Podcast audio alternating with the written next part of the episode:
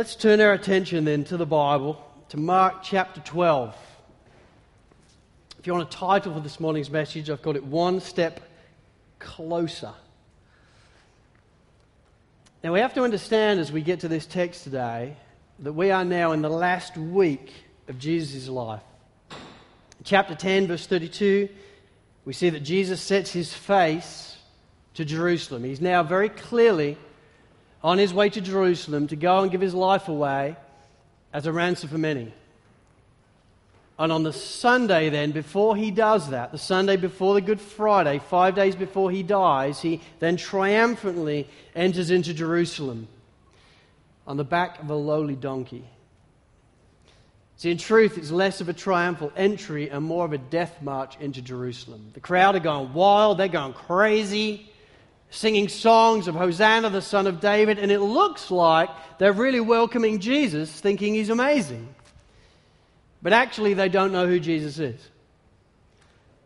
Some people think he's the Messiah, but they also think that he's the Messiah that's going to get into Jerusalem, kick out the Romans, and then we're going to start ruling the world from Jerusalem again as Jews. Other people haven't got a clue who Jesus is. But they're all singing these songs because it's a time of festivity in Jerusalem at this time. They always sing these songs. To every pilgrim that comes past, they sing these songs to.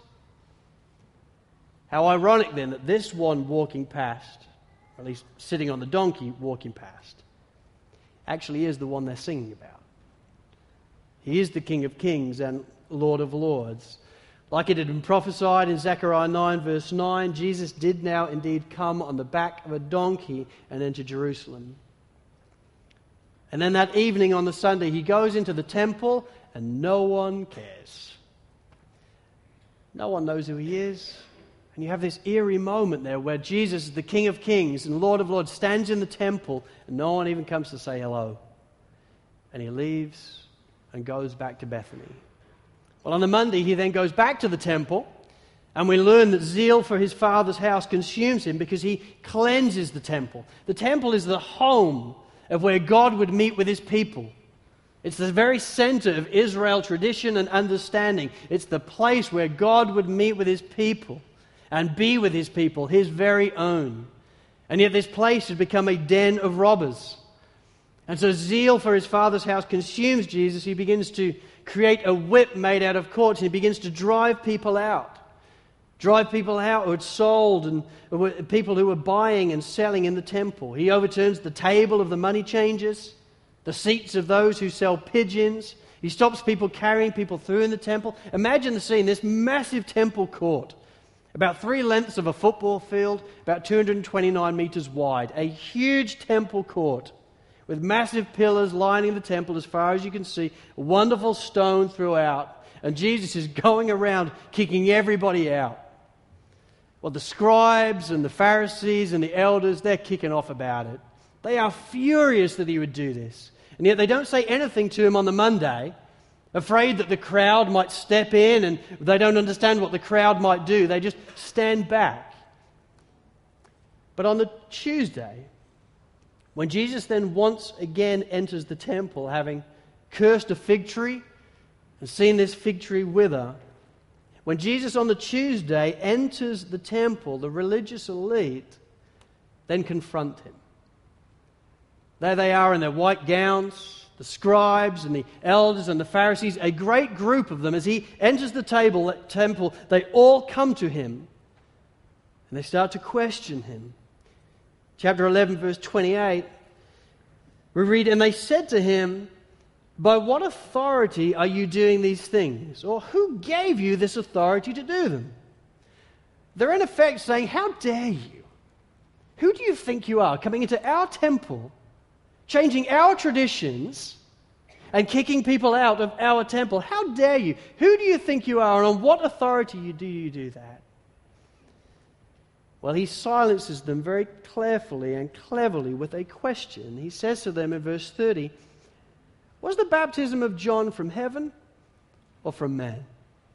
As is typical of rabbis, he answers their question with a question and he totally silences them. This big crowd of scribes and Pharisees and elders. They know in this moment if they say, well, the authority of the John the Baptist was clearly from God, They know if they say that, then surely then this is the Messiah, this is the one they've been waiting for, and the crowds will surely take Jesus even now and make him king. So they can't say that. But if they say, well, John the Baptist must have been from man, his authority must have been from man, then the crowd will no doubt grab them in this moment and stone them because the crowd believe that John the Baptist is a prophet. So they say, oh, we don't know. It's pathetic. They're just covering themselves. And so Jesus, then, having silenced them, well, he hasn't finished with them. In chapter 12, verse 1 to 1 to 12, he still addresses these scribes and Pharisees and elders. This is what he says to them. Chapter 12, verses 1 to 12. And he began to speak to them in parables. A man planted a vineyard and put a fence around it and dug a pit for the winepress and built a tower and leased it to the tenants and went into another country. When the season came, he sent a servant to the tenants to get from them some of the fruit of the vineyard. And they took him and beat him and sent him away empty handed. Again, he sent to them another servant, and they struck him on the head and treated him shamefully. And he sent another, and him they killed. And so with many others, some they beat, and some they killed. Yet he had still one other a beloved son. Finally, he sent him to them, saying, They will respect my son. But those tenants said to one another, This is the heir. Come, let us kill him, and the inheritance will be ours. And they took him and killed him and threw him out of the vineyard. What will the owner of the vineyard do? He will come and destroy the tenants and give the vineyard to others. Have you not read this scripture? The stone that the builders rejected has become the cornerstone. This was the Lord's doing, and it is marvelous in our eyes. And they were seeking to arrest him, but feared the people, for they perceived that he had told the parable against them. So they left him and went away. Let's pray.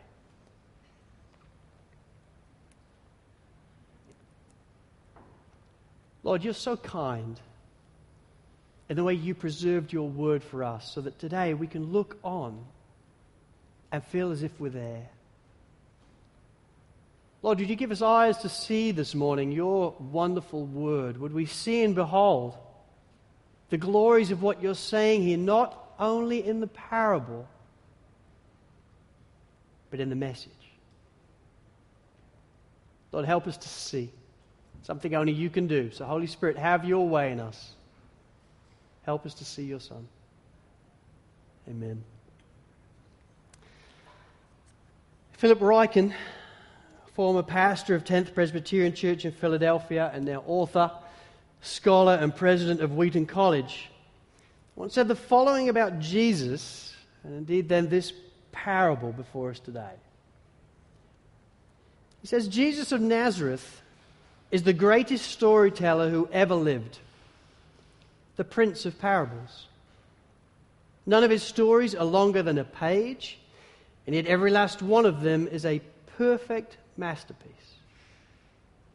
And yet, with every story he told, our Savior also took one step closer to the cross. For it was the last week of his life on earth and Jesus then told a gospel parable about the cross and the judgment to come. My friends, I cannot improve upon that statement and that prelude to this passage and parable that we have before us today. Jesus of Nazareth was indeed the greatest storyteller who ever lived. He was the prince of parables. Each of the stories he told, they're, they're short in length, but they're masterpieces. And the way he communicates and talks, he's the greatest prince of parables that you've ever seen or ever come across in your life. And yet, with each story he tells, he very vividly takes one step closer to the cross. And here in this parable, without any doubt at all, he takes one momentous step forward towards the cross. See, this parable before us today, in effect, becomes Jesus' fourth prediction about his suffering and his death. This is the fourth time he explains what is going to happen to him in Jerusalem and in his suffering and in his death. And this fourth prediction, in the form of a parable, uniquely propels him one step closer to his death. So this morning, I want us to examine then this unique step.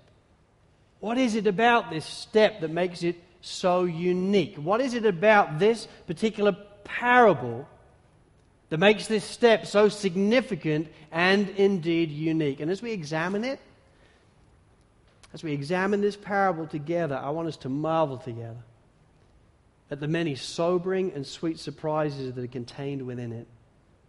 Because there are surprises. There are surprises that should affect the soul and heart of each and every one of us in the room. Because this is emotive in its significance, and it can change our lives. So I have two points this morning, and here's the first. Number one, the significance of the parable. The significance of the parable itself. I mean, it's been a while now since we've heard Jesus speak in parables, isn't it?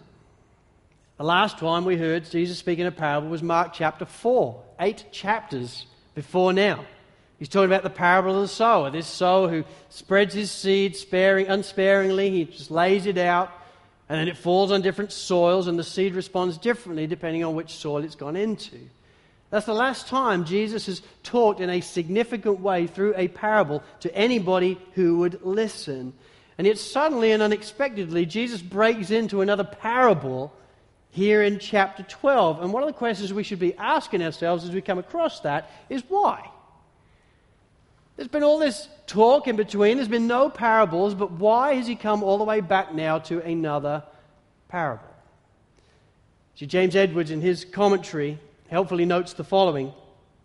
He says, This chapter 12 parable is the only major parable outside of chapter 4 in the Gospel of Mark. And the unique placement then of the parable should alert us to its significance. So it should. Mark has no words that are out of place. There's nothing out of place in the way Mark is reporting to this. And so the very fact that it's here, having had such a long break of parables, should alert us to its uniqueness and its significance. And it is significant. It's significant in a number of ways. First and foremostly, it's significant in its timing and in its immediate audience.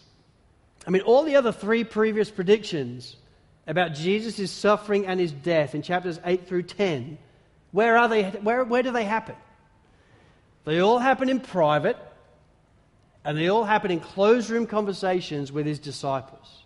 He's training his disciples, he's preparing his disciples for what is going to happen to him when he's in Jerusalem. So they're closed room conversations, private conversations that are preparatory for specifically his disciples.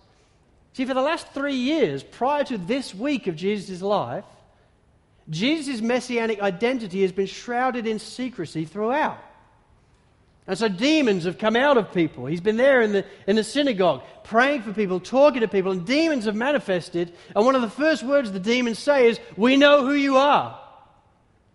And he tells them each and every time to shut up and tell no one.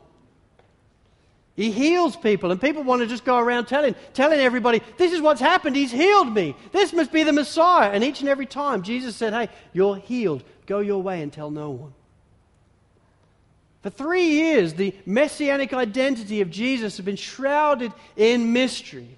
And so, all three predictions of Jesus' death and suffering prior to this moment have all been just with his disciples to prepare them in a very private way.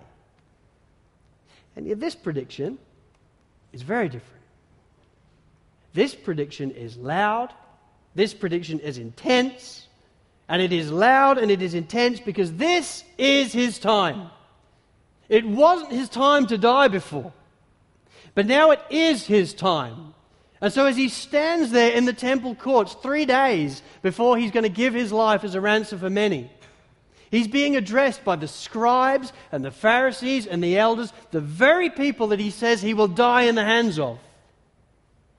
And knowing then this is his time, he predicts to the very men that are going to kill him what they're going to do to him.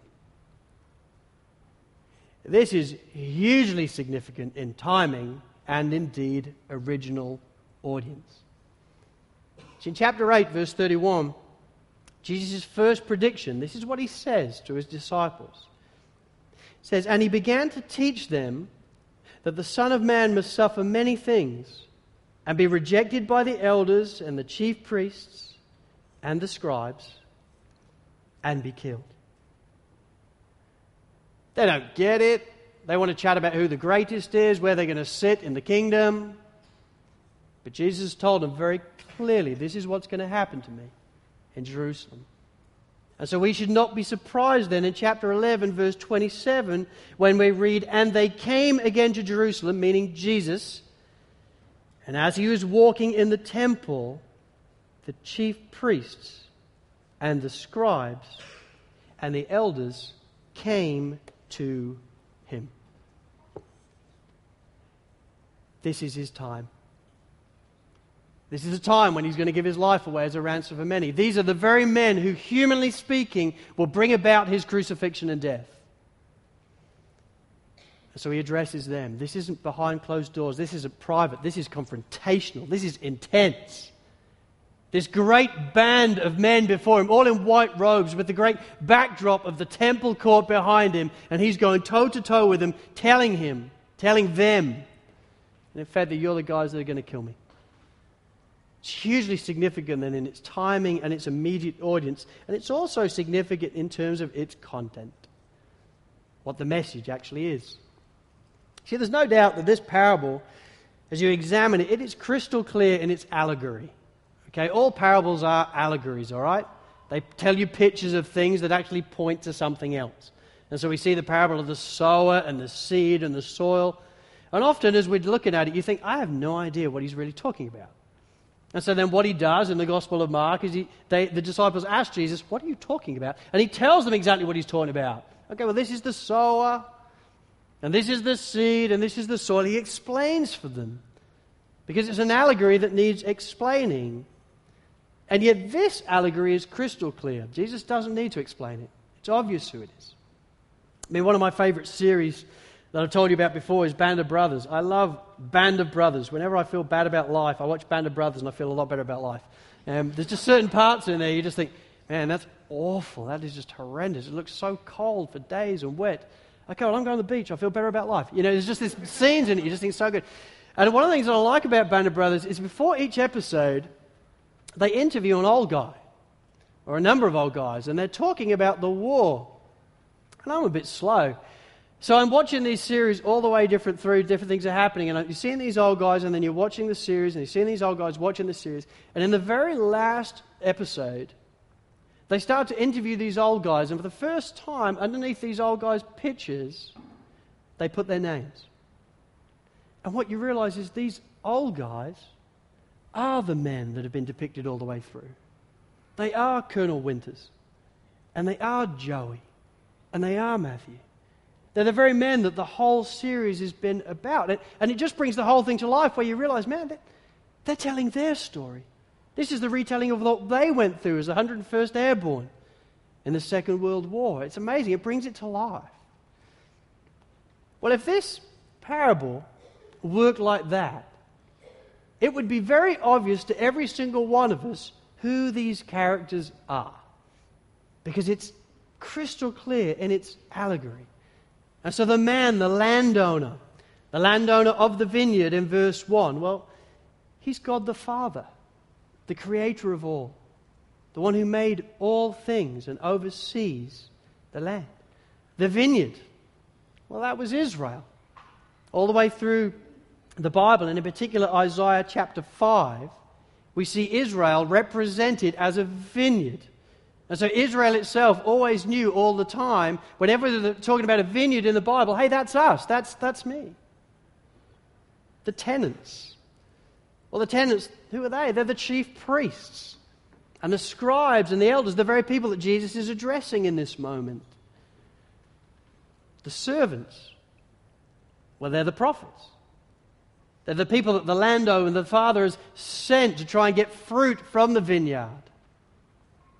And then the beloved son. Well, that's Jesus. It's the one telling the story.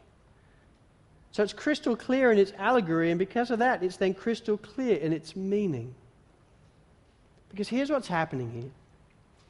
Remarkably, what Jesus is doing in just a few words is telling the entire story of Israel's history.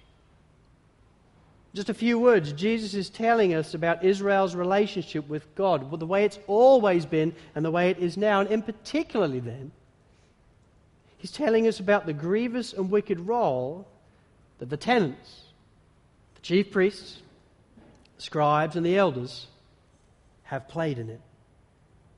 The very men who he's now addressing in the temple courts. It's amazing. Look with me then at verse 1. Let's examine it together and enjoy it together. It says, And he began to speak to them in parables.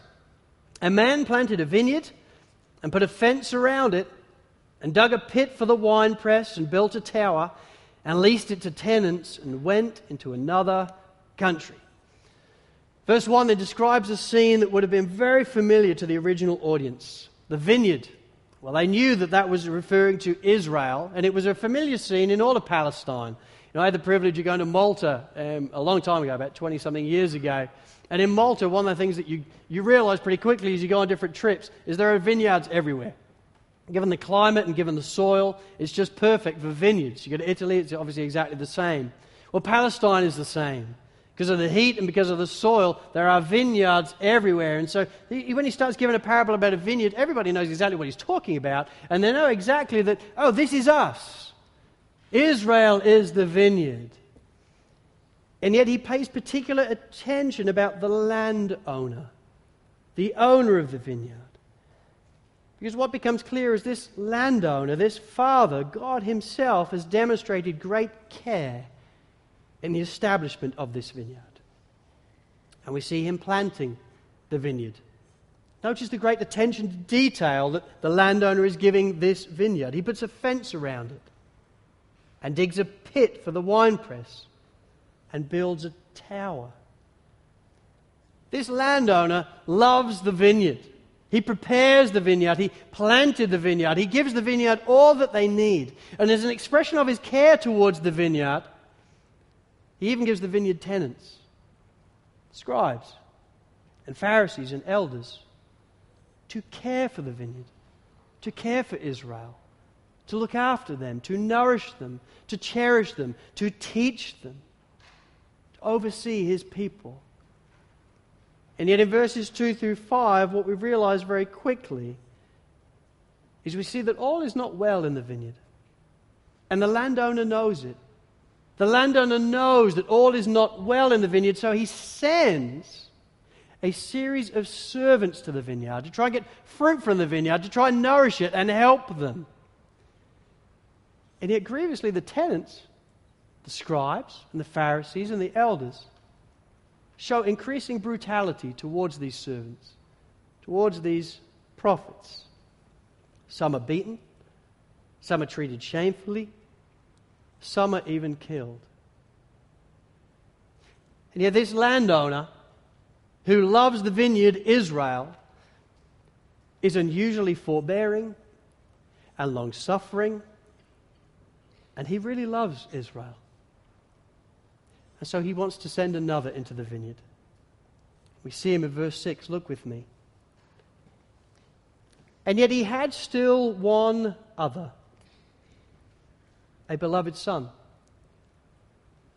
Finally, he sent him to them, saying, They will respect my son. His landowner has sent many servants. He has many servants, but he only has one son.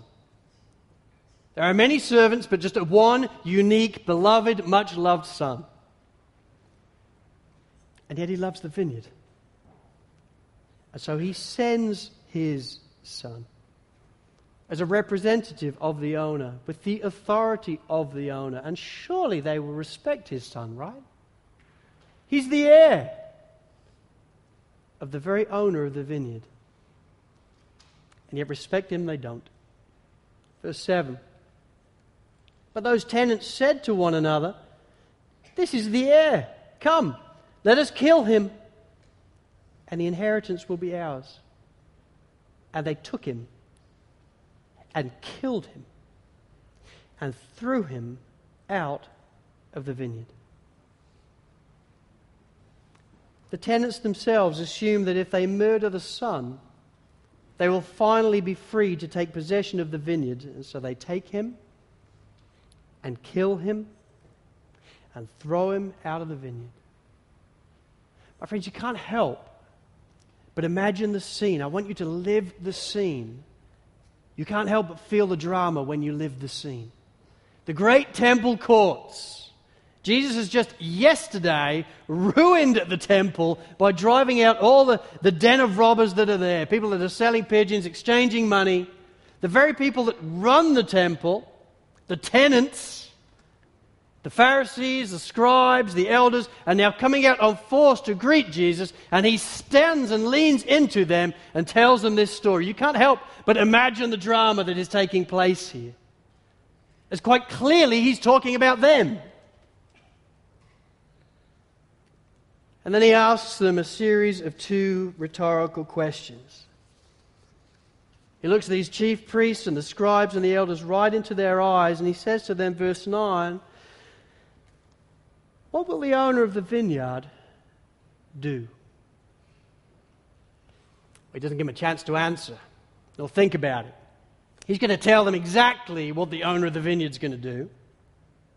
He says he will come and destroy the tenants and give the vineyard to others. I can't help but think that as he says he will give the vineyard to others, he looks around at that point and looks at his disciples.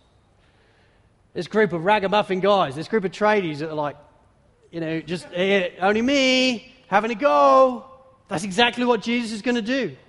The scribes and the Pharisees and the elders that have run the temple and run Israel for all of history, the temple is now going to become Jesus himself. All those who put their faith in Jesus Christ as their Lord and Savior now have access to the Father, and a new temple is going to be built, namely the church, and it's going to be built on the back of these 12 tradies. What must the Pharisees been thinking? What do you mean? You're going to be taking it on off us and, and give it to them. Well, he still hasn't finished with them. In verse 10, he gives them another question Have you not read this scripture? of course, they've read this scripture. They would have memorized this scripture. These are the big wigs of the day. This is the mighty Sanhedrin. These are the, the best of the best. And Jesus knows that, but he also knows, but you don't get it. You've read it, but you do not observe. You simply do not understand that it's talking about me. Have you not read this scripture? The stone that the builders rejected has become the cornerstone. This was the Lord's doing, and it is marvelous in our eyes.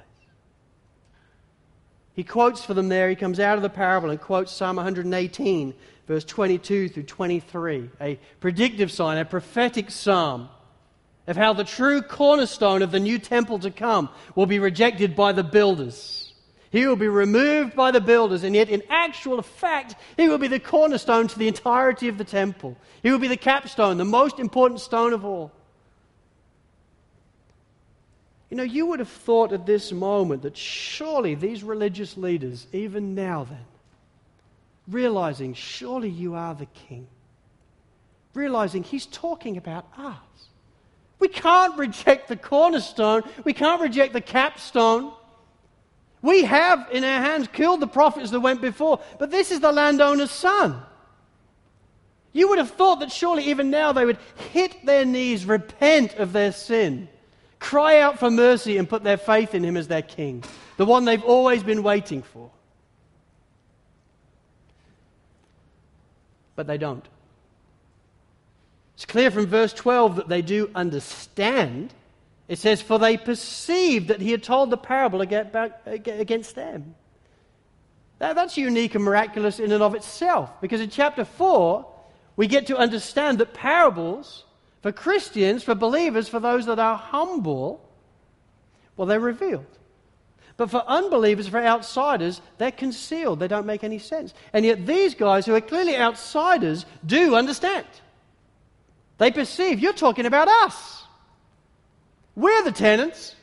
You're the son. The landowner is the father. You would assume that even now they would hit their knees, they would sympathize with the plight of the landowner, they would repent, take Jesus as their king, and bow their knee to him. But grievously they don't. They harden their hearts even more to him. And we read in verse 12 if it wasn't for the crowd in this moment, they would arrest him now. Because they want him dead. How dare he come into our temple and say that?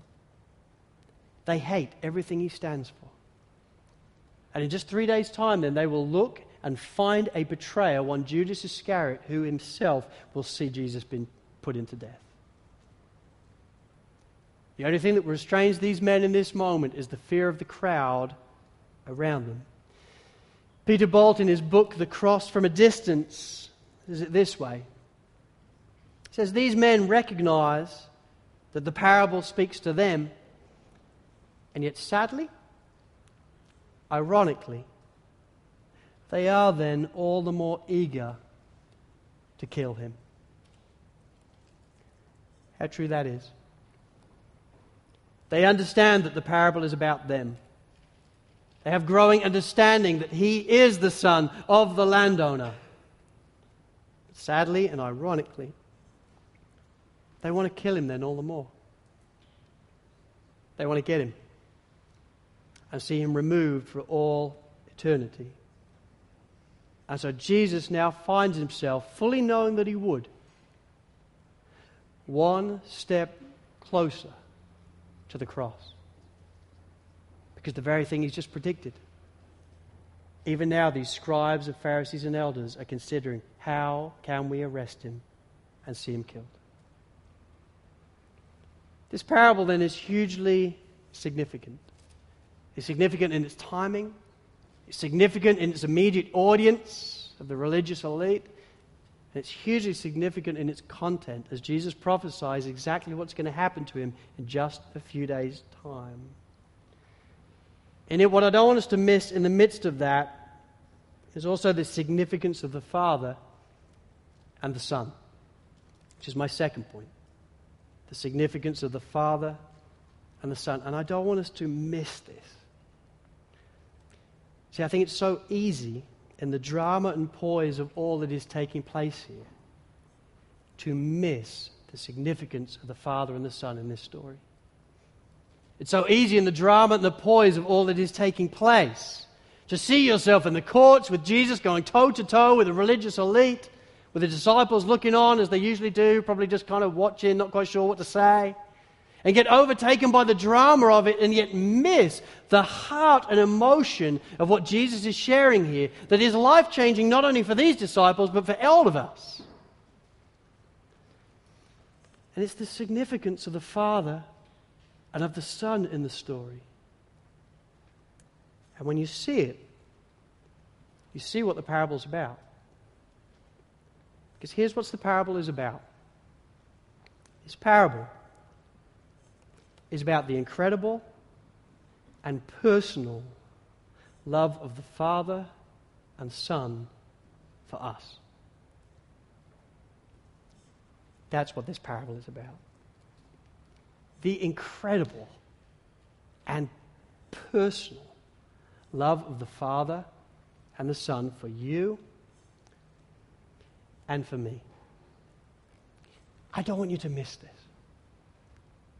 Because if we leave this room this morning unaffected by what this parable really discloses to us about the way God feels about us, then we've missed the point of Mark chapter 12.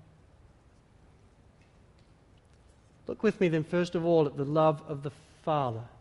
And look with me at verse 6 again. Don't miss this.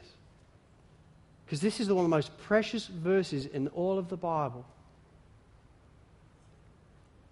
It says, and he, and he had still one other,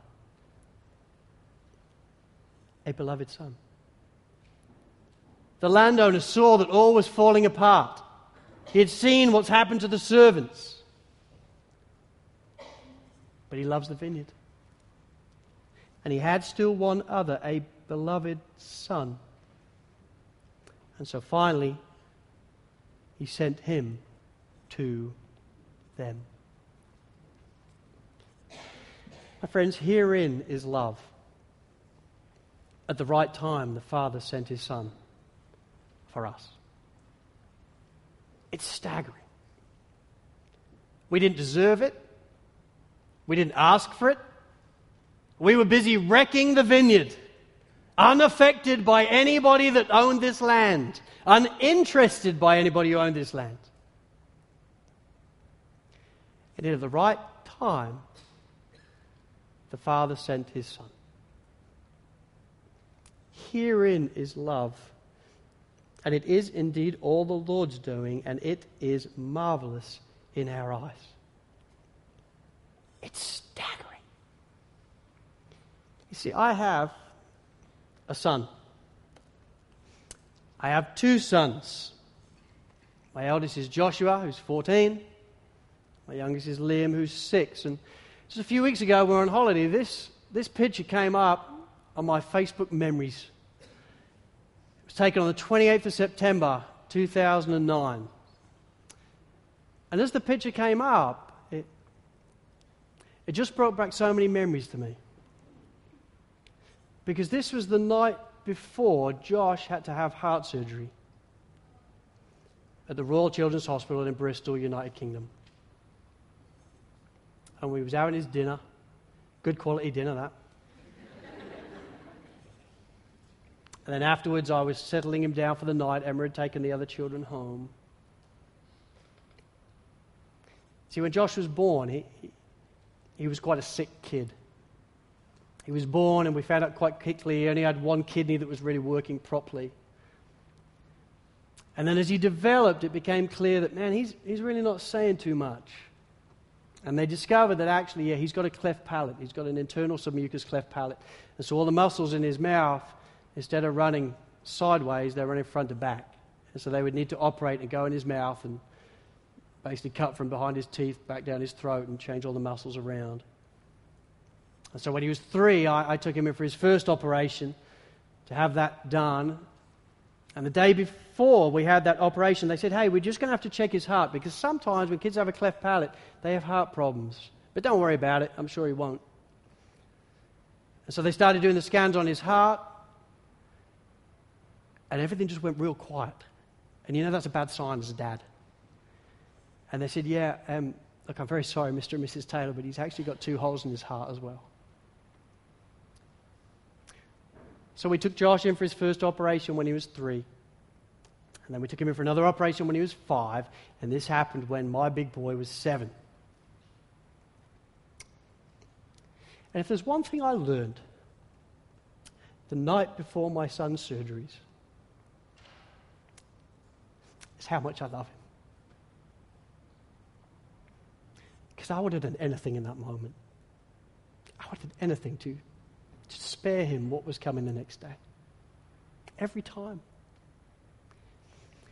I would have done anything to, to spare him any pain. And each and every time, although I consistently feel a love for each of my children, it's nothing like an operation to, to bring it into sharp focus. How you feel about that kid. And yet, here's the reality I love my son so much. But love for my son is only a dim reflection of the Father's love for his son. It is a dim, a dim reflection of how God the Father feels about his son.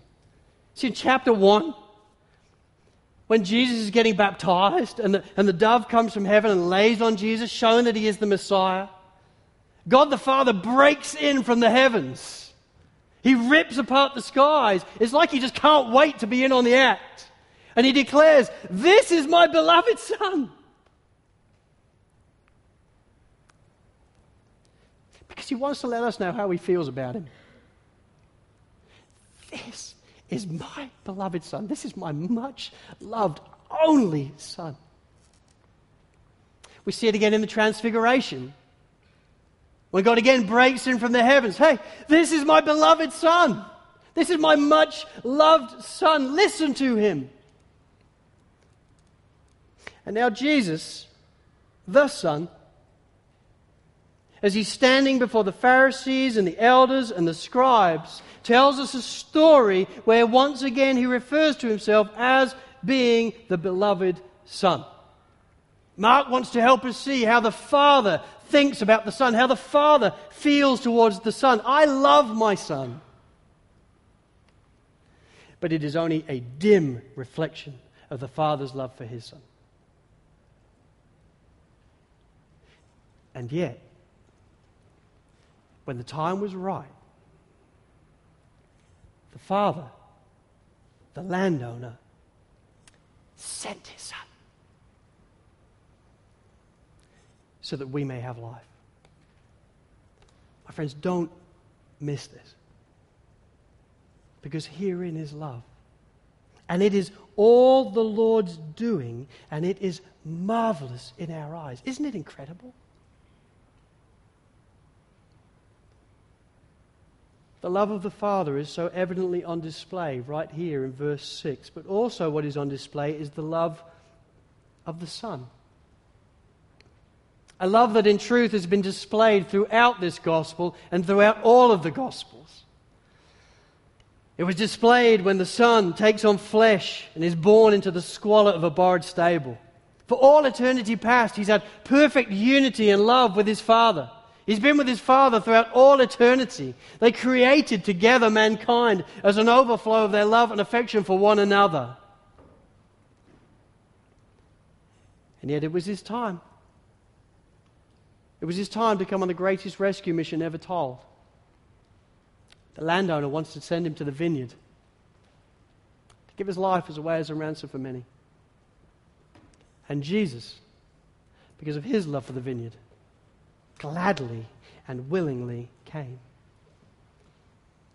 We see the love of the, fa- of the Son's love for you and the way that he is tempted by Satan in the wilderness and that never gives in. Satan is bombarding him with very real and genuine temptations, and yet Jesus doesn't give in to any of them. We see it then when he's training and teaching these disciples, knowing that the church is going to be built on the back of these disciples, how disappointing it must have been when he realizes time and time again, these guys just don't get it. And yet he sticks with them. And he keeps training them because he's aware these men will be the grounds and foundation of the church, the church that now we're a part of. And we see his love for us when he gets on the back of a donkey, enters Jerusalem in loneliness with no one recognizing who he is. Goes into a temple where surely he should have been received with fanfare, but no one's there. And we see it in this moment when he goes toe to toe with the scribes and the elders and the Pharisees, knowing that, humanly speaking, these are the men that will kill him in just three days' time. And yet he provokes them intentionally, nonetheless, with a parable in effect and ironically, that would bring about his death. My friends, herein is love. And it's the Lord's doing. And it should be marvelous in our eyes. Friends, maybe you're here today and you don't know Jesus Christ is your Lord and Savior. If that's you, thank you so much for coming. I'm genuinely so honored and pleased that you would be here. Maybe somebody's brought you along, maybe you just dropped in yourself, and yet you're inquisitive and you're wondering what this is really about. Well, listen, this parable is talking and addressed to you. Because this parable teaches you of the incredible and personal love of the Father and the Son for you.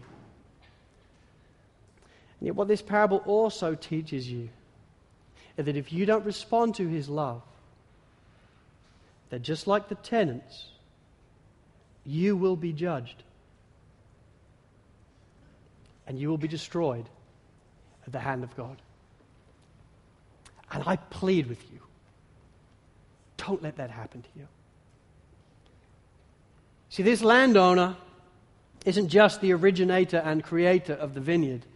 This landowner is the creator of all things. He's the one that created the sun and the stars and the land and the sea. He's the creator of all things. He's the one that created you, who knitted you together in your mother's womb.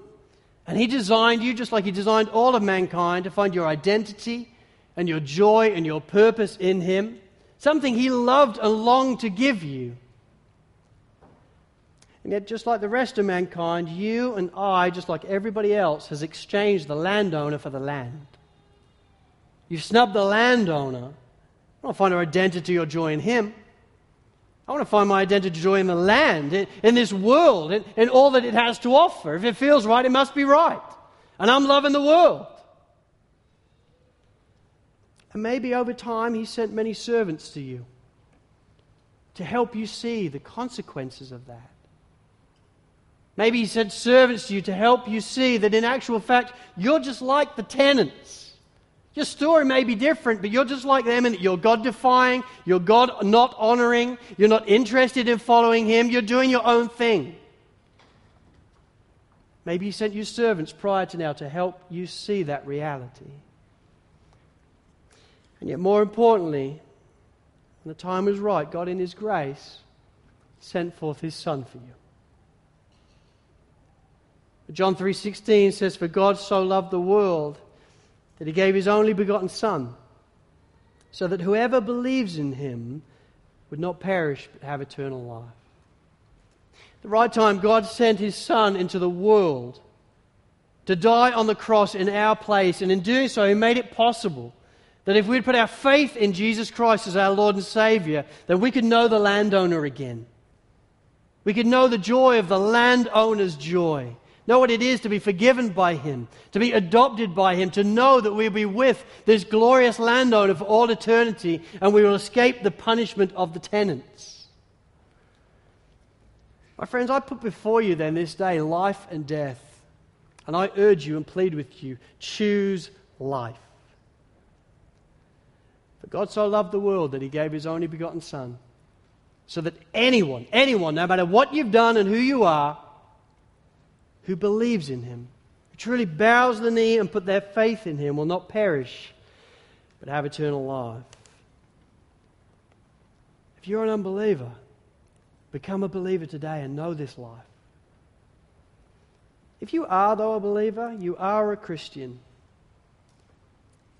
I really sincerely pray that you would know of his incredible and personal love to you today because it's all throughout this parable. The incredible love of the Father and the incredible Son of the love personalized to you. So I urge you then, my friends, live in the good of it. Know it. Feel it. Trust it. Be assured by it. For sure sparks fly upwards, troubles fall. That's life. And we can be tempted in those moments to think, where has God gone? What is He doing? Maybe He doesn't feel about me the way I thought He did. Oh, yeah, He does. Oh, yeah, He definitely does. Here's how He feels about you. At the right time, He sent forth His Son for you. And His Son gladly and willingly came for you. Fact. So live in the good of his incredible and personal love for you. It's real. Know it. Delight in it. Treasure it. And would he then be the apple of your eye? Amen. Let's pray.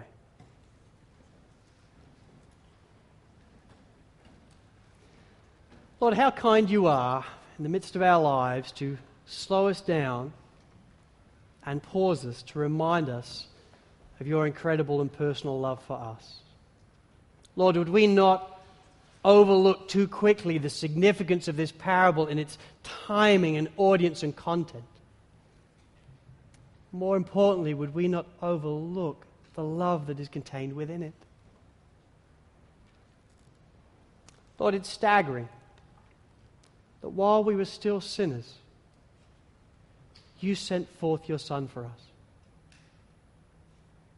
Lord, would we not go through the motions then in our lives of singing songs because we should, serving you because we should? No, would we go through our lives amazed that you love me? You called me. And compelled by that love and delighting in that love, would we live for you? Because you're worthy of it, Lord. You are our King. And how deep your love is for us. Amen.